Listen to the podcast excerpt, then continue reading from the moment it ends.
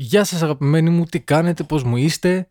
Εγώ δεν ξέρω πώς είμαι, να ξέρετε ότι αυτό θα είναι το πιο ασυνάρτητο επεισόδιο ever. Τέλος πάντων, γρήγορα γρήγορα να πούμε ότι ακολουθήστε το στο δούμε και αυτό στο Spotify, στο Apple Podcasts και κάντε ένα subscribe στο YouTube. Θέλω να ξέρετε ότι παίζει στη διάρκεια αυτής της ηχογράφησης να κοιμηθώ στο μικρόφωνο απά. Αν συμβεί αυτό υπάρχει μια πιθανότητα τα διαφορετικά κομμάτια του επεισοδίου να είναι ηχογραφημένα άλλες μέρες διαφορετικές. Θα σας το δηλώσω γιατί θέλω να είμαι ειλικρινής. Τέλος πάντων τα πάμε, τα συμφωνήσαμε. Πάμε να πέσει το intro.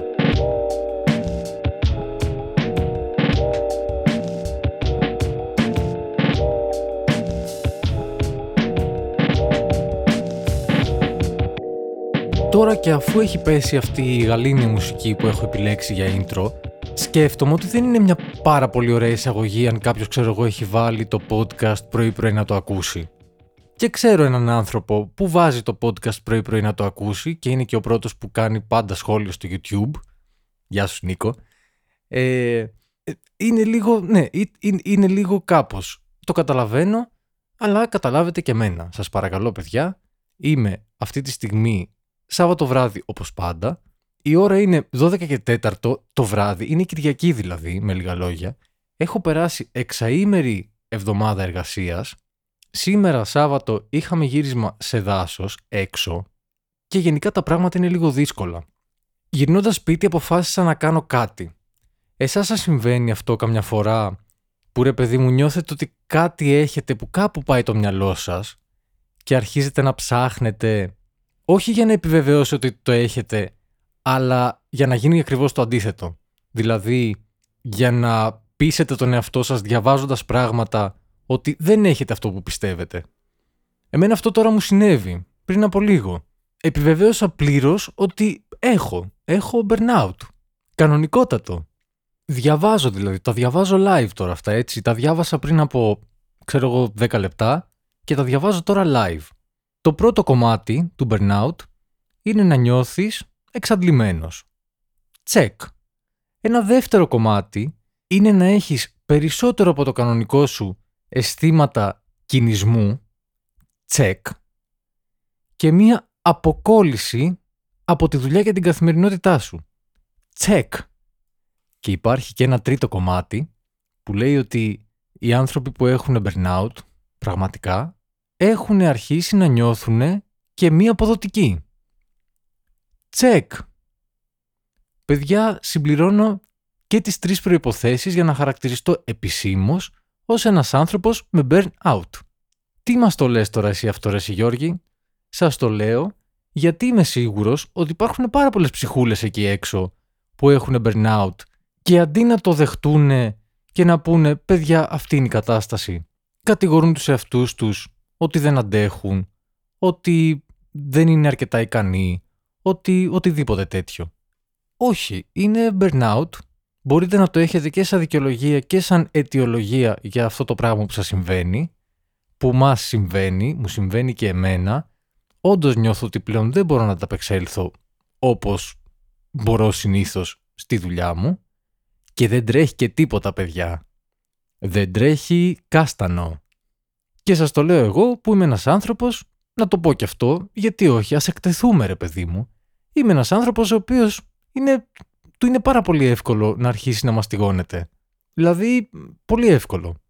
Αλλά φτάνει μία μέρα που λες ρε παιδί μου, δεν έχω τι άλλο να μαστιγώσω, την έχω κάνει την πλατούλα μου ε, κόσκινο. Και εκεί είναι η φάση που καταλαβαίνεις ότι μπα, κάτι άλλο τρέχει. Δεν γίνεται. Και τι κάνουμε ρε Γιώργη τώρα που έχουμε burnout; Λοιπόν, μπορεί να μας λύσει το ίντερνετ αυτές τις απορίες όπως πάντα. Εγώ τώρα διαβάζω, παιδιά live τα κάνω αυτά, διαβάζω ένα άρθρο στο Psych Central που μου πετάχτηκε στο Google, πολύ τυχαία. Πάμε να δούμε ένα-ένα τι λέει. Πρώτο, ανακάλυψε ξανά τις αξίες σου και τα ιδανικά σου. Λυπάμαι δεν έχω χρόνο. Θα το κάνω αυτό όταν τελειώσει η δουλειά. Δεύτερο, κάνε μία μικρή εξόρμηση μόνος σου. Λυπάμαι, δεν έχω χρόνο. Τι να κάνω τώρα, αλήθεια δεν έχω χρόνο βρεσά Central μου. Αύριο είναι Κυριακή, πρέπει να κάτσω να διαβάσω για τη βδομάδα και από Δευτέρα ξαναδουλεύω. Ποια εξόρμηση, πού να πάω, πότε; Τρίτον, Βάλε σε προτεραιότητα τον εαυτό σου αντί της δουλειάς. Χαίρομαι πολύ σαν Excentral, άμα μπορούσα να το κάνω αυτό, δεν θα είχα πάθει burnout. Είμαι ο τύπος του βλάκα που βάζει πιο μπροστά τη δουλειά του από τον εαυτό του. Μπορείς να μου πεις κάτι άλλο; Μου λέει, νούμερο 4. Μίλα σε κάποιον προϊστάμενό σου. Μίλησα. Και... Καλή είναι η προϊστάμενή μου, δεν μπορώ να πω, δεν έχω παράπονο. Αλλά και... Πέμπτο. Συνάντησε ένα φίλο ή συνάδελφο για να ενημερώσετε ο ένας τον άλλον και να ελέγξετε ο ένας τον άλλον σχετικά με το πόσο αναπαύεστε και πόσο φροντίζετε τους εαυτούς σας. Ας πούμε, Psych Central, ότι είχα χρόνο να βρεθώ με ένα φίλο. Δεν έχω. Ας πούμε ότι είχα. Σκεφτείτε τι τραγικός καφές θα ήταν αυτός που αντί ρε παιδί μου να λέμε τα νέα μας και το τι τρέχει στις ζωές μας, να καθόμαστε να κάνουμε ανάλυση του πόσο ξεκουραζόμαστε. Αλλά ανάλυση. Εκτός αν δεν καταλαβαίνω καλά αυτό που μου λες, Central. Μπορεί και όχι. Δεν ξέρω. Εγώ αυτό ακούω και μου φαίνεται ο πιο μίζερος καφές, καφές ή ποτό τέλος πάντων ότι είναι, που έχει υπάρξει ποτέ. Παρακάτω παρακαλώ. 6. Δώσε στον εαυτό σου 10 λεπτά. Αυτό εντάξει, μπορώ να το κάνω. Τα έδωσα. 10 λεπτά τα δίνω ρε παιδί μου, αλλά ε, δεν βοηθάει και πολύ από ό,τι φαίνεται. Έβδομο. Συμμετέχα σε online support groups. Τα μεταφράζω κιόλας ταυτόχρονα στο μυαλό μου. Κακές μεταφράσεις είναι λίγο, αλλά συμμετέχα. Αν αρχίσω να συμμετέχω σε τέτοια, νομίζω, Psych Central, ότι θα νιώσω ακόμα χειρότερα. Τούτη εδώ τη στιγμή. Δεν βοηθάς. 8. Εδώ τώρα. Αυτό είναι φανταστικό, είναι, δεν υπάρχει. Ε, δοκίμασε να μάθεις μία νέα δεξιότητα. Πότε ρε μαλάκα; Δεν έχω χρόνο λέμε. Στο 9 πλέον το πράγμα έχει ξεφύγει. Δοκίμασε acupuncture. Δεν το σχολιάζω καν.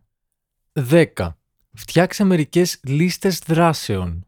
Δηλαδή, κάνε λέει μια λίστα από όλα τα προειδοποιητικά σημάδια του burnout, από τις πιο ε, πρώιμες ενδείξεις μέχρι ρε παιδί μου τα σημάδια που σου λένε μαλάκα δεν είσαι καλά. Και λέει για κάθε σημάδι που έχεις καταγράψει βάλε δίπλα μία μετρήσιμη δράση που μπορείς να κάνεις για να μπαλατζάρεις, για να ισορροπήσεις το burnout. Αυτό δεν ξέρω, μου ακούγεται μεγάλη μαλακία, θα το σκεφτώ όμως, θα δείξει. Νούμερο 11. Σκέψου μήπως αλλάξεις κάτι. Έλα ρε. Σοβαρά θα σκεφτώ. Λέει εδώ αν συνεχίσεις μετά από όλες αυτές τις φοβερές ε, ε, λύσεις που σου έδωσε παραπάνω, αν συνεχίσεις να έχεις και να νιώθεις εργασιακό burnout, ίσως είναι η ώρα να αρχίσεις να σκέφτεσαι μήπως αλλάξεις δουλειά. Δηλαδή έχω διαβάσει αν όχι 10, πες 8 βλακίες και αν όλα αυτά δεν βοηθήσουν, που, πώς να βοηθήσουν και πού ακριβώς, άλλαξε τη ζωή σου σε αυτό το σημείο και επειδή διαβάζοντας όλα αυτά έχω αποκτήσει λίγο περισσότερη διαύγεια γιατί κάπου τα 'πα. Κάπου είπα ρε παιδί μου, είναι ωραίο να ακούς τη φωνή σου καμιά φορά. Ακόμα και αυτό, πες ότι είναι αλήθεια ρε παιδί μου και ότι πρέπει κάπως κάποιον άλλο δρόμο να πάρεις. OK; Okay. Όταν είσαι στη φάση του burnout, δεν είναι και πολύ εύκολο να το σκεφτείς αυτό. Δηλαδή αυτή τη στιγμή έχω το άγχος ότι είμαι σε burnout κανονικό και τώρα θα αποκτήσω από πάνω και το άγχος ότι πρέπει να αλλάξω τελείως ρότα στον επαγγελματικό μου βίο. Δεν με βοηθάει καθόλου αυτό το πράγμα. Psych Central. Οπότε το κλείνω. Θα μείνω με την κρίνια μου. Πάλι καλά έχω το podcastάκι μου να τα λέω. Και τέλος πάντων. Ε, αυτό είναι ρε παιδί μου κάτι το οποίο μπορεί να συμβαίνει σε πολύ κόσμο. Το να αγαπάς μια δουλειά δεν σημαίνει ότι περνάς πάντα καλά σε αυτή. Και η δουλειά είναι δουλειά και είναι πολύ δύσκολη. Και φυσικά μπορεί να έρθει μια φάση που σε εξουθενώνει. Η αλήθεια είναι ότι για κάθε δουλειά καταλαβαίνεις σε πολύ βάθος χρόνου αν την αγαπάς ή όχι και αυτό εξαρτάται τελικά από το αν επιστρέφεις αυτήν. Εγώ προσωπικά επιστρέφω και η αλήθεια είναι ότι η δουλειά που με τώρα τελειώνει σε κάποιο πολύ λίγο καιρό, δηλαδή έχουμε κάποιες εβδομάδες μπροστά μας ακόμα, θα χαρώ πάρα πολύ ε, το, το διάστημα που θα έχω λίγο να ξεκουραστώ, να ξεχάσω το άγχος, την κούραση, όλο αυτό. Και νομίζω ότι μετά από ένα δίμηνο θα μου λείπει πάλι. Όπως συμβαίνει τα τελευταία κάποια χρόνια. Τώρα τι κάνουμε με το burnout; Δεν ξέρω. Μπουρλότο. Αυτά έχει ο έρωτας. Right where you are, you're sitting in an electrical matrix of energy beyond belief, or most human conception. You'd be surprised to know how much knowledge and communication can be carried on its waves.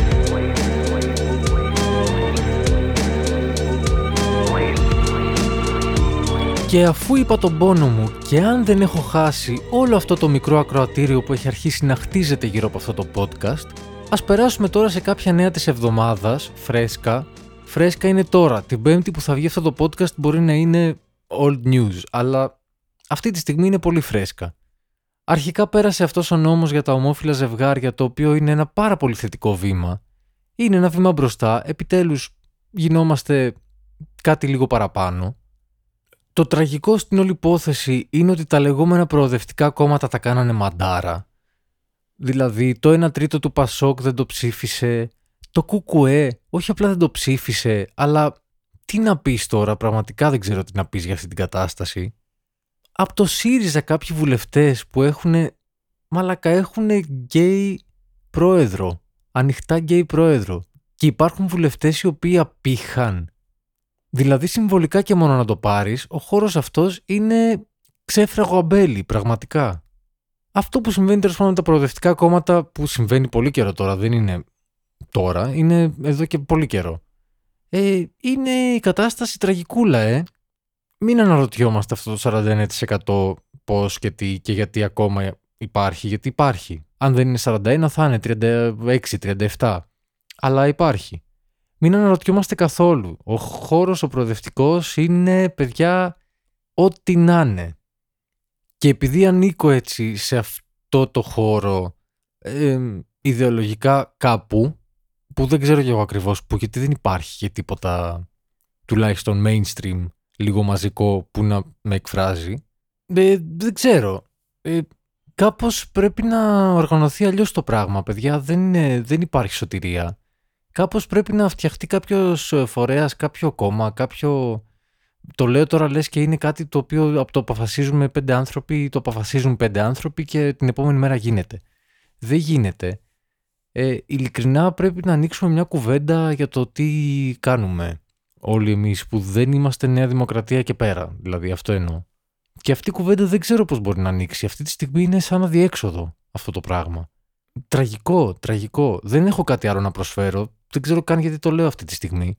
Ίσως πιο ξεκούραστος να, να είχα και κάτι παραπάνω πιο ε, βοηθητικό να πω, αλλά πραγματικά διέξοδο.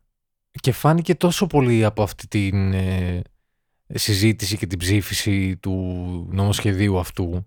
Φάνηκε τόσο ξεκάθαρα ότι ρε παιδί μου έχεις ένα νομοσχέδιο το οποίο είναι κατεξοχήν του προοδευτικού χώρου και θα έπρεπε να εκφράζει τους πάντες σε αυτόν και ακόμα και εκεί συγγνώμη χτύπησε το κινητό μου και ακόμα και εκεί είμαστε τόσο πίσω αν οι προοδευτικοί βουλευτές δεν στηρίζουν κάτι τέτοιο στο σύνολό τους τι ακριβώς περιμένουμε; Και όλο αυτό συμβαίνει παράλληλα με την ανακοίνωση στις 15 Φλεβάρι από την OpenAI που είναι η εταιρεία που έχει φτιάξει το chat GPT που για πάρα πολύ καιρό το έλεγα chat GTP και λέω γιατί το βγάλανε chat για τον Μπούτσο αλλά τελικά είναι GPT ε, η εταιρεία αυτή ανακοινώνει λοιπόν ότι έχει βγάλει ένα νέο προϊόν ένα νέο πράγμα. Προϊόν δεν το λέει είναι, είναι, ένα νέος, ε, είναι ένας νέος κόσμος. Ε, ανακοινώνει το Sora. Το Sora είναι ένα text to video model το οποίο σημαίνει με λίγα λόγια ότι εσύ περιγράφεις με κείμενο κάτι και το Sora το βγάζει σε βίντεο αλλά όχι ότι να είναι βίντεο. Μπείτε και δείτε παιδιά τι βιντεάκια έχουν κυκλοφορήσει που τα έχει παράξει το Sora θα πάθετε πλάκα. όσο και αν έχει προχωρήσει η τεχνολογία, όσο και αν έχει προχωρήσει ο κόσμος, εγώ πραγματικά δεν το πίστευα ότι φτάσαμε φέτος να έχουμε κάπου παράλληλα με τον κόσμο μας. Δηλαδή, εδώ υπάρχει πάνω στον πλανήτη Γη αυτό το πράγμα, το οποίο κάνει αυτό. Σας παρακαλώ μπείτε και δείτε το. Εγώ έχω πάθει σοκ. Έχω πάθει σοκ με το που έχει φτάσει όλο αυτό το πράγμα με την ε, τεχνητή νοημοσύνη. Και χωρίς να το πολύ πάρουμε χαμπάρι. Δηλαδή, αυτή η εκτόξευση της τεχνητής νοημοσύνης τα τελευταία δύο χρόνια είναι, μου φαίνεται εξωπραγματική. Αυτό ήθελα απλά να το αναφέρω τώρα, ε, προφανώς επειδή αυτό είναι ένα podcast ηχητικό, δεν μπορώ να σας δείξω κάτι. Αλλά πραγματικά ήθελα να το αναφέρω και να σας παρακινήσω να το ψάξετε και να δείτε τι παπάδες κάνει. Και μετά να σκεφτείτε πέρα από το ποια θα είναι η χρησιμότητα όλου αυτού του πράγματος και ποιες μπορεί να είναι οι επιπτώσεις. Και μάλιστα, εντάξει, ανακοινώθηκε μεν από την OpenAI ότι υπάρχει αυτό και μπορεί να κάνει αυτά και μας δείχνει τι μπορεί να κάνει. Αλλά προφανώς αυτό είναι απλά μια ανακοίνωση, δεν είναι διαθέσιμο στο ευρύ κοινό ακόμα, γιατί οι άνθρωποι μελετάνε και τι επιπτώσεις μπορεί να έχει όλο αυτό. Σκεφτείτε τώρα να μπορείτε με μια παραγραφούλα κείμενο να φτιάξετε ένα βίντεο το οποίο φαίνεται τελείως πραγματικό. Τελείως! Δείτε το να ξέρετε που πάει ο κόσμος μας. Και δεν το λέω ούτε με θετική ούτε με αρνητική χρειά. Αλλά ο κόσμος μας πια πάει εκεί. Απλά ως γνώση να το έχετε. Προφανώς και θέλω πάρα πολύ να παίξω με αυτό το πράγμα. Δηλαδή περιμένω την ώρα και τη στιγμή που θα γίνει διαθέσιμο στο ευρύ κοινό όταν αποφασίσουν οι επιστήμονες και οι... όλοι αυτοί αυτής της εταιρείας ότι ε, ξέρετε τι, δεν γαμιέται, πάρτε το. Μπορεί να γεμίσουμε fake news και με, με, με σφραγίδα του βίντεο που το έχουμε ρε παιδί μου το βίντεο το έχουμε λίγο πιο σίγουρο ότι οκ, ένα κείμενο μπορεί να πλαστογραφηθεί. Ένα ήχος μπορεί να μονταριστεί και λίγο να περάσει. Μια φωτογραφία σίγουρα μπορεί να γίνει Photoshop και μπορείς να κάνεις ό,τι θες. Το βίντεο ήταν λίγο πιο πολύ σαν απόδειξη ότι κάτι συμβαίνει ότι κάτι συμβαίνει όντως. Ε, τώρα πια δεν θα έχουμε ούτε αυτό. Δεν ξέρω πού πάμε και πώς θα αντιμετωπίσουμε ό,τι συνέπεια θα φέρει αυτό το κατά τα άλλα καταπληκτικό πράγμα. Ε, δεν ξέρω επίσης και εμάς που ασχολούμαστε με το κινηματογράφο, την τηλεόραση όλα αυτά, πώς ακριβώς θα μας επηρεάσει και πόσο τελικά μπορεί να μας ε, κάνει, ε, πώς το λένε, δεν βρίσκω τη λέξη, ε, παροχημένους πια, δεν ξέρω. Κάποια άλλη λέξη ψάχνω, αλλά δεν τη βρίσκω τώρα. Πόσο μπορεί να μας αχρηστεύσει, βασικά. Ε, θα γίνουμε όλοι κειμενογράφοι και απλά θα γράφουμε αυτό που φανταζόμαστε, το οποίο έχει μια χρησιμότητα βέβαια, OK. Okay. Ε, ενώ ναι, το σενάριο είναι κάτι πολύ βασικό. Αλλά όλο το υπόλοιπο θα εξαφανιστεί. Άμα αυτό το πράγμα λειτουργήσει και λειτουργήσει όπως φαίνεται σωστά και στην, στην εντέλεια. Σκέψου τώρα ότι μπορείς ξέρω εγώ, να γράψεις, να περιγράψεις βασικά με κείμενο την ταινία που έχεις στο κεφάλι σου και να κάτσεις το ώρα να το επεξεργαστεί και να σου πει μετά από 10 μέρες, 15 μέρες, 15 λεπτά, σε κάποια χρόνια, δεν ξέρω, να σου πει ορίστε αυτό που σκέφτηκες, εγώ το έκανα πράξη και είναι δικό σου τώρα. Έχω φάει τη δουλειά από 15, 30, 100, 200 άτομα συνεργείο που κανονικά θα χρειαζόντουσαν για να γίνει αυτό που εγώ σου έφτιαξα σε 15 λεπτά. Αλλά να, μπορείς ό,τι σκέφτεσαι να στο κάνω βίντεο, να σου φτιάξω μια ταινία, να σου φτιάξω μια σειρά. Είναι τρομερό, παιδιά. Τρομερό. Τέλος πάντων, εγώ θα, αν το θυμηθώ, εντάξει, συνήθως τα ξανακούω τα podcast μια φορά πριν τα βγάλω, να σιγουρευτώ ότι δεν έχω πει κάτι πάρα πολύ χοντρό. Ε, Συνήθως γι' αυτό τα ξανακούω. Αλλά τέλος πάντων, ναι, θα, θα επανέλθω τώρα σε αυτό ακριβώς το κομμάτι που ακούτε και θα θυμηθώ να βάλω link ε, στο YouTube τουλάχιστον που μπορώ. Ε, να βάλω ένα link στην επίσημη σελίδα του Σόρα για να το βρίσκετε και εύκολα. Και δείτε το.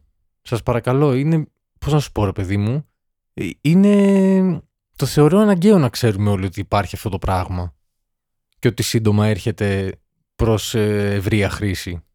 Τώρα απλά για τέλος να πω ότι οποιαδήποτε ομοιότητα με τον Αρτέμι Σόρα καμία σχέση δεν έχει να κάνει. Μην το σκέφτεστε έτσι, μην το συνδυάζετε με τον άνθρωπο αυτό. Είναι το Σόρα του OpenAI. Εντάξει, εντάξει.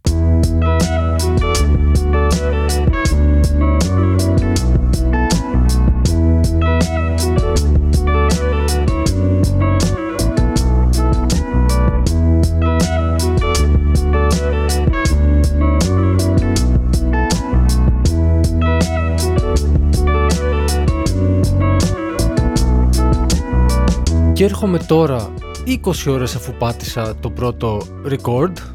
Ε, είναι πλέον Κυριακή απόγευμα. Όντως χθες δεν την πάλεψα να το συνεχίσω. Το συνεχίζω τώρα. Αρχικά θερμά συγχαρητήρια σε όποιον έχει ακούσει αυτό το επεισόδιο μέχρι εδώ. Δηλαδή όλοι εσείς που φτάσατε μέχρι εδώ σας αγαπώ, να το ξέρετε και ευχαριστώ για την ανοχή σας. Λοιπόν, έβαλα λίγο να ακούσω αυτά που έχω ηχογραφήσει μέχρι εδώ για να δω πώς θα το συνεχίσω το επεισόδιο 20 ώρες μετά. Δεν μ' άρεσαν και πολύ αυτά που λέω, ενώ μια χαρά τα πιστεύω αυτά που λέω, αλλά δεν ξέρω γιατί να τα πω. Τέλος πάντων, όσοι έχετε συνεχίσει περιορέξεως, και ευχαριστώ κιόλας. Και ακούγοντας λίγο για το Σόρα, ακούγοντας τον εαυτό μου, ε, θυμάμαι άλλη μια σκέψη που έκανα κάποιες μέρες πριν. Επειδή ε, εγώ χρησιμοποιώ πάρα πολύ προϊόντα της Google, δηλαδή έχω καλά αρχικά Gmail, μην πω τώρα εντάξει, προφανώς και γκουγκλάρω και δεν υπάρχει πουθενά άλλο να γκουγκλάρεις από το Google. Έχω κινητό της Google, έχω χρησιμοποιώ και το BARD της Google για να ψάξω πράγματα, το BARD είναι το αντίστοιχο chat GPT ας πούμε. Χρησιμοποιώ και αυτό για να ψάχνω διάφορα πράγματα γιατί συνδέεται πιο εύκολα με, με το ίντερνετ σήμερα. Ενώ το chat GPT έχει κάποιο περιορισμό στο πόσο ενημερωμένο είναι και πόσο ενημερώνεται από οτιδήποτε βγαίνει καθημερινά σε αυτόν τον πολύπλοκο κόσμο του διαδικτύου. Ενώ το Bard έχει κανονικά επαφή με τη βάση δεδομένων της Google, του search engine κλπ. Οπότε μπορεί να σου βρει πιο εύκολα πράγματα, ε, πιο καινούρια. Χρησιμοποιώ το calendar πάρα πολύ. Γενικά είμαι σε αυτόν τον, ε, πώς το λένε, χρησιμοποιώ αυτή την ε, παλέτα εφαρμογών της Google πολύ και την έχω βάλει πολύ στη ζωή μου και σκεφτόμουν μια μέρα σκέψου ρε παιδί μου κάποια στιγμή η Google να αποφασίσει και να επιλέξει να παρέχει όλα της τα προϊόντα με αντίτιμο. Δηλαδή να πει ε, παιδιά μέχρι εδώ ήταν το τζάμπα, ευχαριστούμε πάρα πολύ για τα προσωπικά σας δεδομένα και ότι μας έχετε προσφέρει τόσα χρόνια αλλά κάπου εδώ έχουμε μαζέψει ό,τι χρειαζόμαστε από εδώ και πέρα αναλαμβάνει το Gemini, που είναι βασικά αυτό που είπα πριν Bard, λάθος το είπα γιατί έχει μετονομαστεί σε Gemini τώρα, Gemini, οτιδήποτε. Ε, έχουμε τώρα το Gemini Market Plus, που είναι ο ειδικός μας αλγόριθμος τεχνητής νοημοσύνης για να προβλέπει την αγοραστική σας συμπεριφορά. Οπότε δεν σας χρειαζόμαστε πια σαν data points, δεν χρειαζόμαστε να μαζεύουμε δεδομένα από εσάς, γιατί μπορεί το Gemini Market Plus ή όπως θα το πούνε να προβλέπει πια τη συμπεριφορά σας στο ίντερνετ οπότε να ξέρουμε κι εμείς που να ταργετάρουμε την κάθε διαφήμιση ε, τώρα θα πληρώνετε 100 ευρώ το μήνα. Ε, και δεν ξέρω, νομίζω μπορεί να το κάνει. Άμα θέλει, μπορεί να το κάνει. Θα μου πεις τι χάνει από όλο αυτό. Θα χάσει πάρα πολύ από την πίτα. Θα χάσει όντως data points βασικά αλλά πες ότι φτάνει σε ένα σημείο που χρειάζεται να κάνει μια αύξηση κεφαλαίου τρελή. Γιατί δεν ξέρω, γιατί έχει αποφασίσει να ε, είναι η Google η πρώτη εταιρεία που θα δημιουργήσει απικία στον Άρη και θέλει εκατομμύρια. Σκεφτείτε να μας χρεώνει όλους από, όχι 100, από 50 ευρώ το μήνα. Τι λεφτά θα έβγαζε. Και μετά σκεφτείτε πόσο άβολο θα ήταν για όλους εμάς που είμαστε σε αυτόν τον κόσμο της Google και εξαρτώμαστε καθημερινά από αυτή για να κάνουμε τα πιο βασικά πράγματα. Γιατί έχουμε μάθει πια έτσι. Εγώ δηλαδή δεν μπορώ. Έχω συνδυάσει μέχρι και το. Πώς να σου πω, μιλάω στο κινητό μου για να σβήσει τα φώτα το βράδυ, για να μην σηκωθώ να πάρω την κολάρα μου να πάω να σβήσω τα φώτα. Πέφτω για ύπνο και λέω: OK, Google, turn off the lights και τα σβήνει. Ακόμα και αυτό πλέον δεν ξέρω πόσο εύκολο θα μου ήταν να το αντιστρέψω και να ξαναγυρίσω στην παλιά συνήθεια του πρώτα σβήνω τα φώτα, μετά πέφτω για ύπνο. Και είναι λίγο τρομακτικό.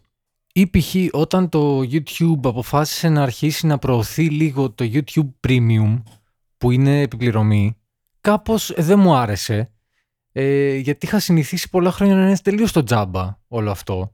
Μετά άρχισα να παρατηρώ μετά από ένα-δύο ένα, χρόνια από τότε που ξεκίνησαν οι πρώτες ε, διαφημίσεις για το YouTube Premium. Ξεκίνησα να παρατηρώ ότι σε κάποια βίντεο, ας πούμε, η καλύτερη ανάλυση στο 1080p δεν είναι πια η καλύτερη ανάλυση σε 1080p. Υπάρχει και το 1080p Premium και βάζεις 1080p και σου βγαίνει ένα πράγμα το οποίο είναι λίγο καλύτερο από το 720p και για να δεις ευκρινή εικόνα πρέπει να πληρώσεις το YouTube Premium για να έχεις 1080p Premium το οποίο είναι εξαιρετικά ενοχλητικό. Και μάλιστα αυτό συμβαίνει συνήθως από ό,τι έχω παρατηρήσει συμβαίνει σε πολύ δημοφιλή βίντεο πράγματα, βίντεο κλιπ, τέτοια. Τώρα μπορεί να ακούγομαι πάρα πολύ περίεργος γιατί μπορεί να μην καταλαβαίνετε καν διαφορά μεταξύ του 1080p και του 1080p Premium, αλλά σας εγγυώμαι ότι υπάρχει. Ως άνθρωπος που έχει ασχοληθεί με την εικόνα, υπάρχει μεγάλη διαφορά. Και μάλλον δεν ξέρω, ε, ε μάλλον σε εμάς ε, κάπως ε, στηρίζεται η Google σε σχέση με αυτό. Από εμάς θα βγάλει τα λεφτά που είμαστε λίγο ψώνια με την εικόνα και θέλουμε να έχουμε την καλύτερη ευκρίνεια ever ας πούμε. Αλλά ακόμα γι' αυτό, παιδιά, ήταν, πάρα, ήταν εξαιρετικά ενοχλητικό. Ήταν σαν να μου παίρνει ένα κομματάκι από τη ζωή μου που το είχα μέχρι τώρα δωρεάν και να μου το στερεί. Γιατί δεν θα πληρώσω YouTube Premium αυτή τη στιγμή μόνο γι' αυτό. Θα αναγκαστώ κάποια στιγμή νιώθω, γιατί σιγά σιγά θα αρχίσει να βάζει και άλλα πράγματα που θα είναι μόνο στην Premium ε, κατηγορία. Δηλαδή, ας πούμε, όταν ε, καταφέρει Google να πολεμήσει και να εξαφανίσει όλους τους ad blockers, δεν το έχει καταφέρει ακόμα. Αλλά όταν το κάνει αυτό, ε, εκεί νομίζω παιδιά θα πληρώσω. Δεν την παλεύω να βλέπω διαφημίσεις. Να είναι καλά οι off-Broadway ε, προγραμματιστές που ακόμα καταφέρνουν να το παλεύουν και να υπάρχουν ad blockers που σου κόβουν τις διαφημίσεις από το YouTube.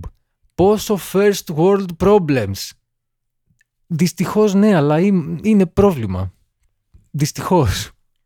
Και το μεταξύ τώρα που είπα για το Sora και για το πόσο έχει προχωρήσει η τεχνολογία και το πόσο έχει εξελιχθεί σε φάση ότι θα σε φάει ζωντανό σε λίγο, θα μας, ε, θα μας κατακτήσουν τα ρομπότ, σκέφτομαι παράλληλα ότι τώρα εγώ λέω για το YouTube και το YouTube Premium και ότι δεν πληρώνω γιατί έχω ad blocker.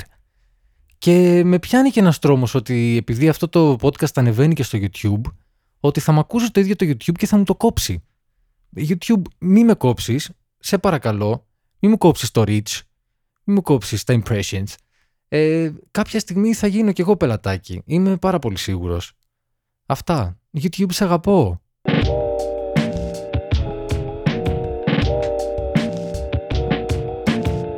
Και μετά από όλη αυτή την ασυναρτησία, άλλο ένα επεισόδιο αυτού του podcastακίου φτάνει στο τέλος του.